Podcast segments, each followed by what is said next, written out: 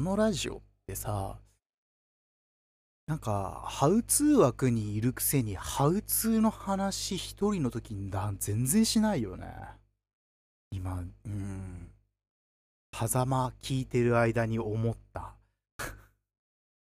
まあ、いいんだろうけどね。全くしてない回過去にもあるし。まあ、そういうもんだよ。はい。まあ、そういう感じ、あの、話を、前の話の続きに戻しますけど、リーディングビターってやっぱ、その、狭間っていうものから安木正一で組ませてもらって、で、えー、っと、狭間の次がもうスペーシックス、違う、ペコペコか。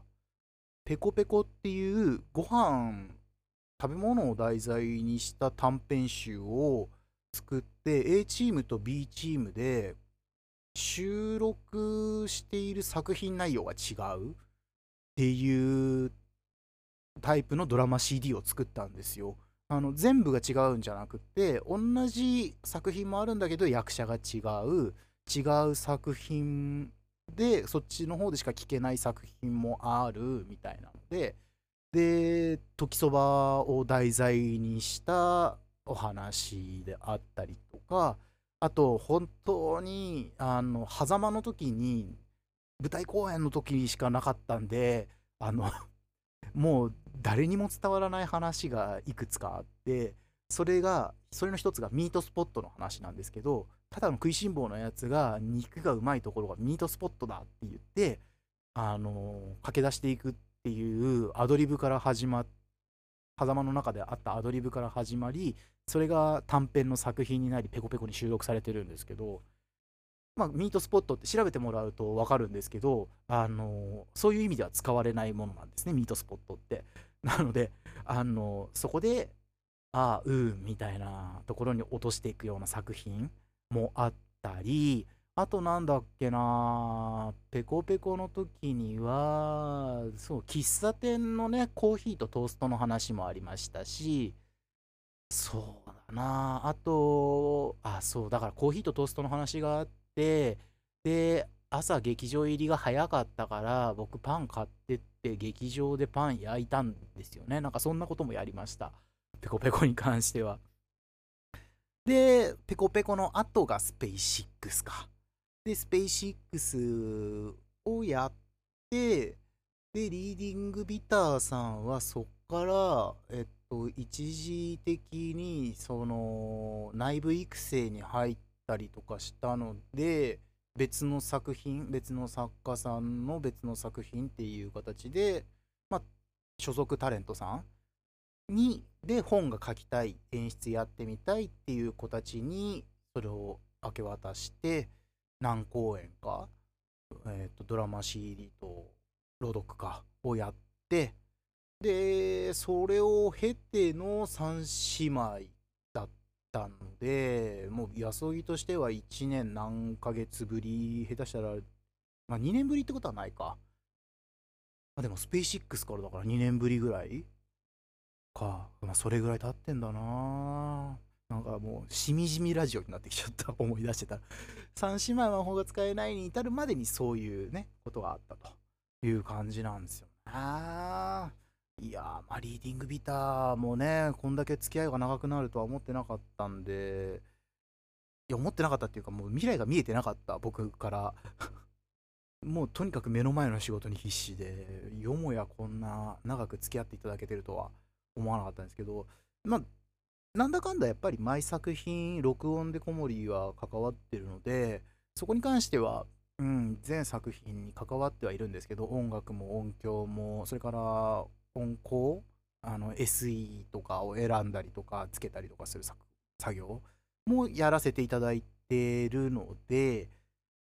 まあ、全作品リーディングビターさんは関わらせていただいてるんですけど、その間ぐらいですよね。ちょうど真ん中ぐらい、一回、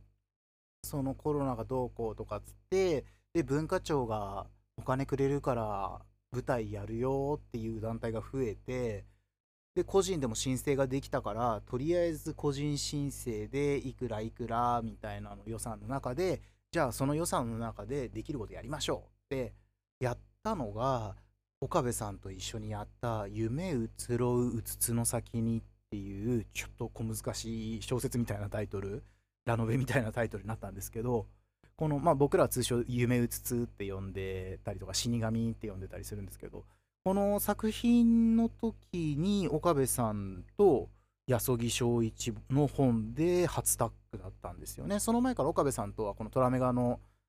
プトラメガのあの企画とかは一緒にやらせてもらってたんでいろいろと、まあ、あの進行がある中でで自分でもリベリオンズやってるしだからちょっと一緒にやってみないっつって。でこれに関してはオーディション枠ではなくてこういう役者さんがこの人数欲しいんだよね。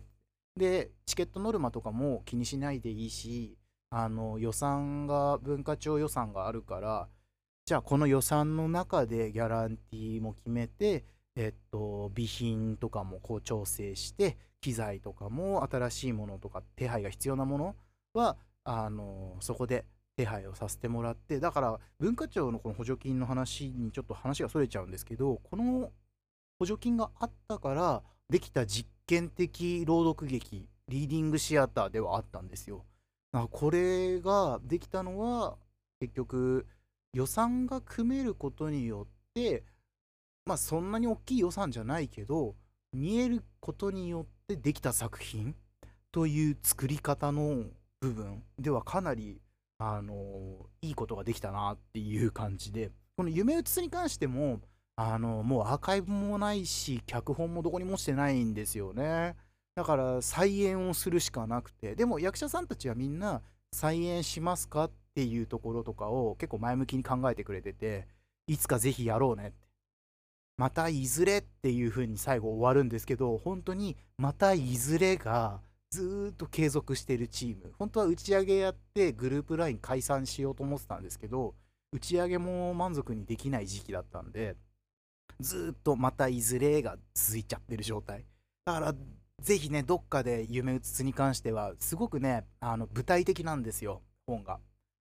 うん。あのー、現実にいる女の子が、あのー、とあるととある都市伝説を聞いてそのとある都市伝説で話されているとある行動をとるとそうすると夢が思い通りになるよっていう世界から始まるんですけど、まあ、これがねすんごいファンタジーになっていくわけではなくでもなんだろうなミステリーというのもちょっと違うような謎解きとかそういうところもないしね。ただすごく見ながら考えながら考えながら見て考えながら帰る一回見ただけじゃ分かんないような芝居が作りたいなっていうのを岡部さんと話してて出来上がっちゃったのが夢うつつだったんですよ。だからこれを意味がわからなかったってアンケートに書かれなかったのはすげえことだなと思いました。あの、うん、意味がわからなかったっていう一言で片付けずに、ちゃんと見て感想を考える時間を設けながら、その帰るまでのアンケートなんて5分ぐらいだから、考えながら見て、それをまとめるようにアンケートにバーって書き出してくる人がいて、ここがいまいちだったなっていうよりはここが分かりにくかったけどでもこういうシチュエーションだから多分こういうことなのかなとかちょうどこっちがよしよし考察しとけよ分かってるんだろうなここ分かってないんだろうなみたいなところをうまく食いついてお客さんが疑問を持って帰ってくれてる。その疑問を持って帰らせる舞台っていうものが作りたかったから僕としてはとってもいい舞台になってまああの一応名ばかりという言い方はよくないですけど一番上 J シアターっていうプロデュース団体があって、まあ、その参加でプロデュース公演をやらせてもらったっていう状態なので看板はトラメガプロジェクトじゃないんですけど実質僕がプロデュースをやってやそぎが本演出をあ本を書き演出を岡部さんに明け渡すと。でプロデューサーの意図脚本家の意図演出の意図っていうのを話し合いながらこの作品を作っていったみたいなところの作品作りではあったんですよね。っていう話をどっかでしたかったからちょうどいいタイミングで一人だったからしちゃいました。はい。まあこれですね。実際これもまたあの狭間同様にですね。まあ狭間はまだ頑張ればあの CD 買おうと思えばねまだ残ってると思うのであ、ね、これの配信のタイミングではもうなくなってるかな。まあ残ってたらリーディングビターのページから狭間とスペーシックスはぜひ買ってほしいです。はい。でそう夢うつつは再演をお待ちください。もしあのすげえ気になんじゃんっていう人はですねあの小森のツイッターとかであのラジオで話した話なんですけどって話題に挙げてもらえればあの吸い上げますしトラメガの方にあのご連絡いただいても何かこう公演打てる場所ないですかね？一緒に相談をさせてもらったりとか。あの一歩先に進むことができると思いますので。ね。ぜひよろしくお願いします。ということですね夢うつつの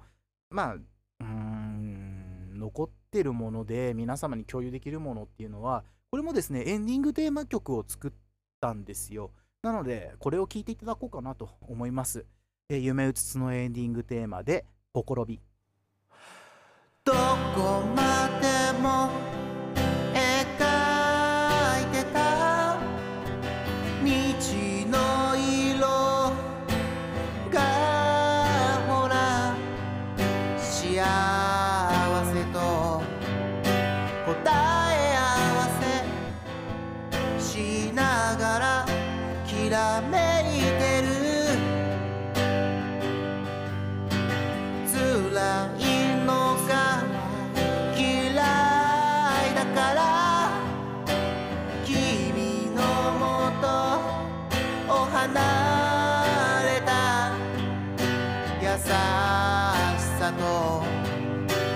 苦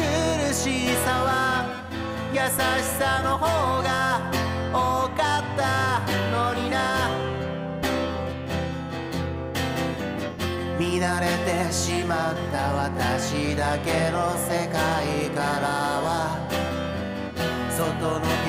色はあまりにも眩しいから。そっと